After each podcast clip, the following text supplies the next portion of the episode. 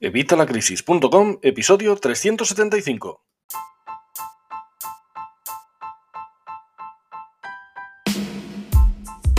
Hola, buenos días, buenas tardes o buenas noches. Soy Javier Fuentes de Vitalacrisis.com. Bienvenido una semana más, bienvenido un día más y bienvenido un miércoles más a este podcast de educación financiera y finanzas personales. Hoy vamos a hablar de algo que nos viene sonando muchísimo últimamente y es que ya hemos hablado bastante de la inflación y hemos hablado de la recesión y todo esto cómo se calcula, cómo se saben todas estas cosas. Bueno, pues gracias al IPC.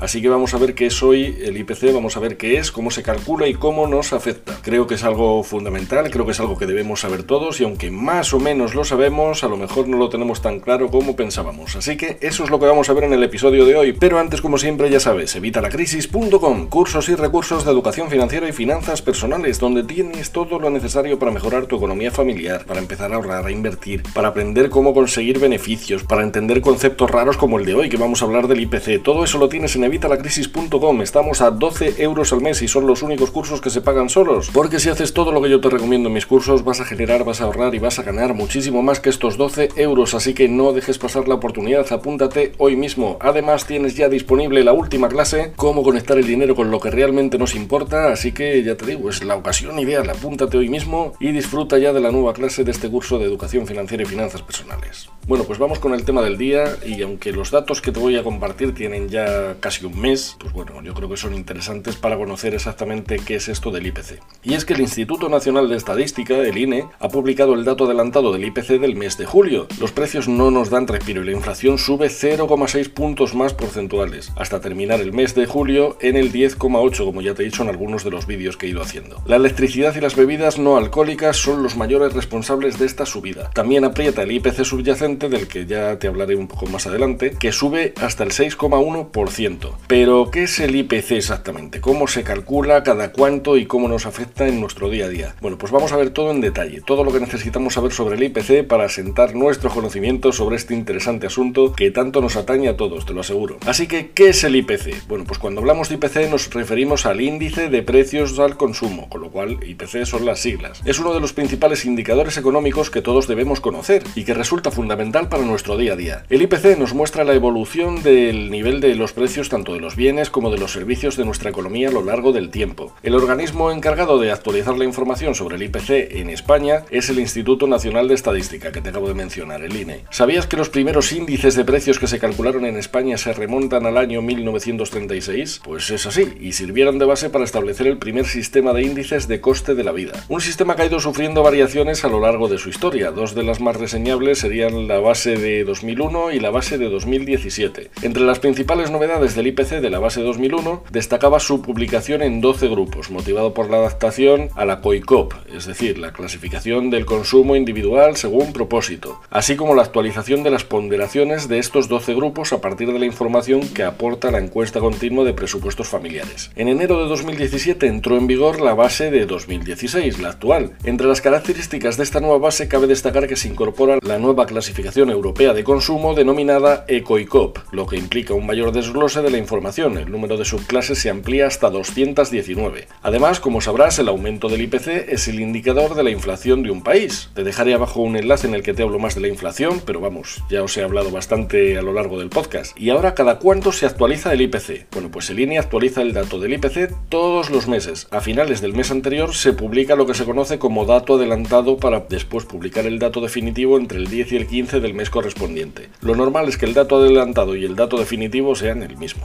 Cada mes se publica en la página del INE el dato mensual, anual y el dato en lo que va de año. Te adelanto que desde febrero de 2021, que fue la última vez que bajó, todo ha ido hacia arriba. Pero vamos, lo puedes ver en la página del INE. Bueno, vamos a ver qué tipos de IPC existen y qué características tienen. Para empezar, tenemos el IPC armonizado. Se utiliza en la Unión Europea para comparar el índice de los precios de los diferentes miembros. Por ejemplo, el IPC de España con el de cualquiera de las economías de la zona euro. La cesta de productos que se utiliza es común para todos los países. Luego está estaría el IPC subyacente. Cuando hablamos del IPC o inflación subyacente nos referimos a aquel que no tiene en cuenta el precio de los productos energéticos ni de los productos alimenticios no elaborados, es decir, los que más varían su precio durante el año. Con el IPC subyacente se puede tener una visión más estable de la evolución de los precios de un país. Vale, pero ¿cómo se calcula el IPC? Bueno, pues como te decía, el INE es el encargado de calcularlo. Para ello utiliza una cesta de bienes y servicios que va cambiando a lo largo del tiempo. Un ejemplo, bueno, pues hace apenas unos años, con el base 2016 se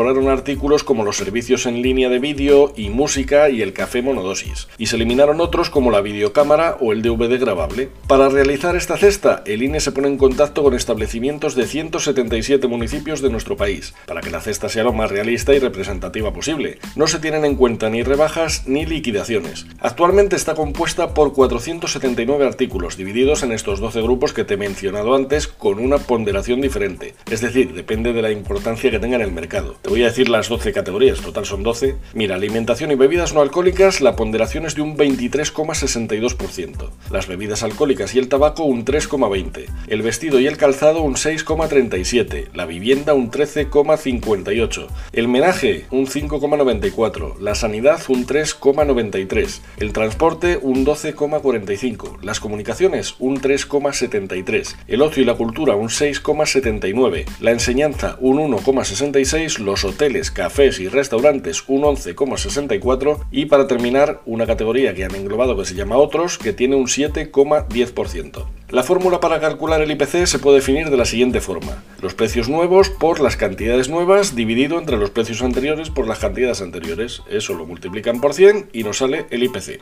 Si lo necesitas dentro de la web del INE tienes una calculadora del IPC para ser lo más exactos posibles. De cualquier forma te la dejaré también enlazada en la descripción. Vale, chupi, ya sabemos qué es el IPC, ya sabemos qué tipos hay y ya sabemos qué productos suele englobar. Pero ¿cómo nos afecta el IPC a nosotros? ¿Has escuchado alguna vez eso de que el IPC mide el coste de la vida? Bueno, pues es una buenísima definición. Al final este índice no recoge los precios de un producto o servicio, sino sus variaciones en el tiempo, es decir, si sube o baja de precio. Si el IPC sube un 2%, querrá decir que nuestra cesta de la compra te costará un 2% más, comprando lo mismo que el mes anterior o periodo anterior. Pensemos que si la cesta de la compra básica sube a un ritmo diferente de nuestros ingresos, no podremos comprar lo mismo, que es lo que nos está pasando ahora mismo, a pesar de que nuestro salario se mantenga igual. Por ello, tanto el Estado como algunas empresas privadas suben el salario de los empleados una vez al año en función del IPC del año anterior, para que así no pierdan poder adquisitivo. Cierto es que lo suben lo que les parece, no exactamente lo del IPC, pero bueno. Pero ¿qué podemos hacer nosotros para paliar la subida del IPC? Tienes que planificar a medio y largo plazo la gestión de tus ahorros, es decir, invertir para que todo ese dinero que tienes ahorrado y parado no pierda valor con el paso del tiempo, no se devalúe. Piensa que incluso aunque tus productos de inversión te dan rentabilidad, si esta está por debajo del IPC estarás perdiendo dinero. Por eso debes asegurarte de que la tasa anual efectiva, la TAE, es superior al IPC anual previsto. Vale, ¿y cómo afecta el IPC, por ejemplo, a las pensiones? Bueno, pues las pensiones se revalorizan cada cierto tiempo en función de lo estimado por el gobierno. Las rebajas del IPC siempre serán positivas para la economía de los pensionistas, cuyo principal problema es que sus pensiones no suelen o solían subir a la par que el IPC, sino que quedaban por debajo, dificultando el ahorro y el consumo. Pero esto a partir de ahora debería cambiar, puesto que el pacto al que llegó el gobierno con los agentes sociales vincula la subida de las pensiones al IPC. Vale, ¿y cómo afecta el IPC a las empresas? Bueno, pues una subida del IPC puede afectar de muchas formas distintas a las empresas. Por ejemplo, algunas de las más directas y más evidentes sería que al reducirse el ahorro de las familias el consumo es menor, que van a verse incrementados los precios de los proveedores y por el lado positivo, en el caso de que mantengan su volumen de ventas, el aumento de precios aumentará sus beneficios. Pero, ¿y el IPC en los salarios? Bueno, pues como te decía antes, algunas empresas privadas y el sector público suelen subir los salarios conforme al IPC. Sin embargo, esto no es algo obligatorio ni ocurre en todas las empresas. Además, hay que tener en cuenta que esto no es necesariamente una mejora de las condiciones salariales, sino la equiparación que permite a los trabajadores mantener su poder adquisitivo. ¿Y afecta, por ejemplo, a las inversiones y a la bolsa? Pues claro, cuando baja la inflación, fomentamos el ahorro y por lo tanto también la inversión. Es lógico, si una persona tiene más dinero para ahorrar porque su cesta de la compra no sube, tendrá más dinero para invertir. Así, la bolsa y los diferentes fondos de inversión aumentan su volumen de negocio. Sin embargo, si sube el IPC, bajará el poder adquisitivo de los ciudadanos, resintiéndose la actividad bursátil o inversora.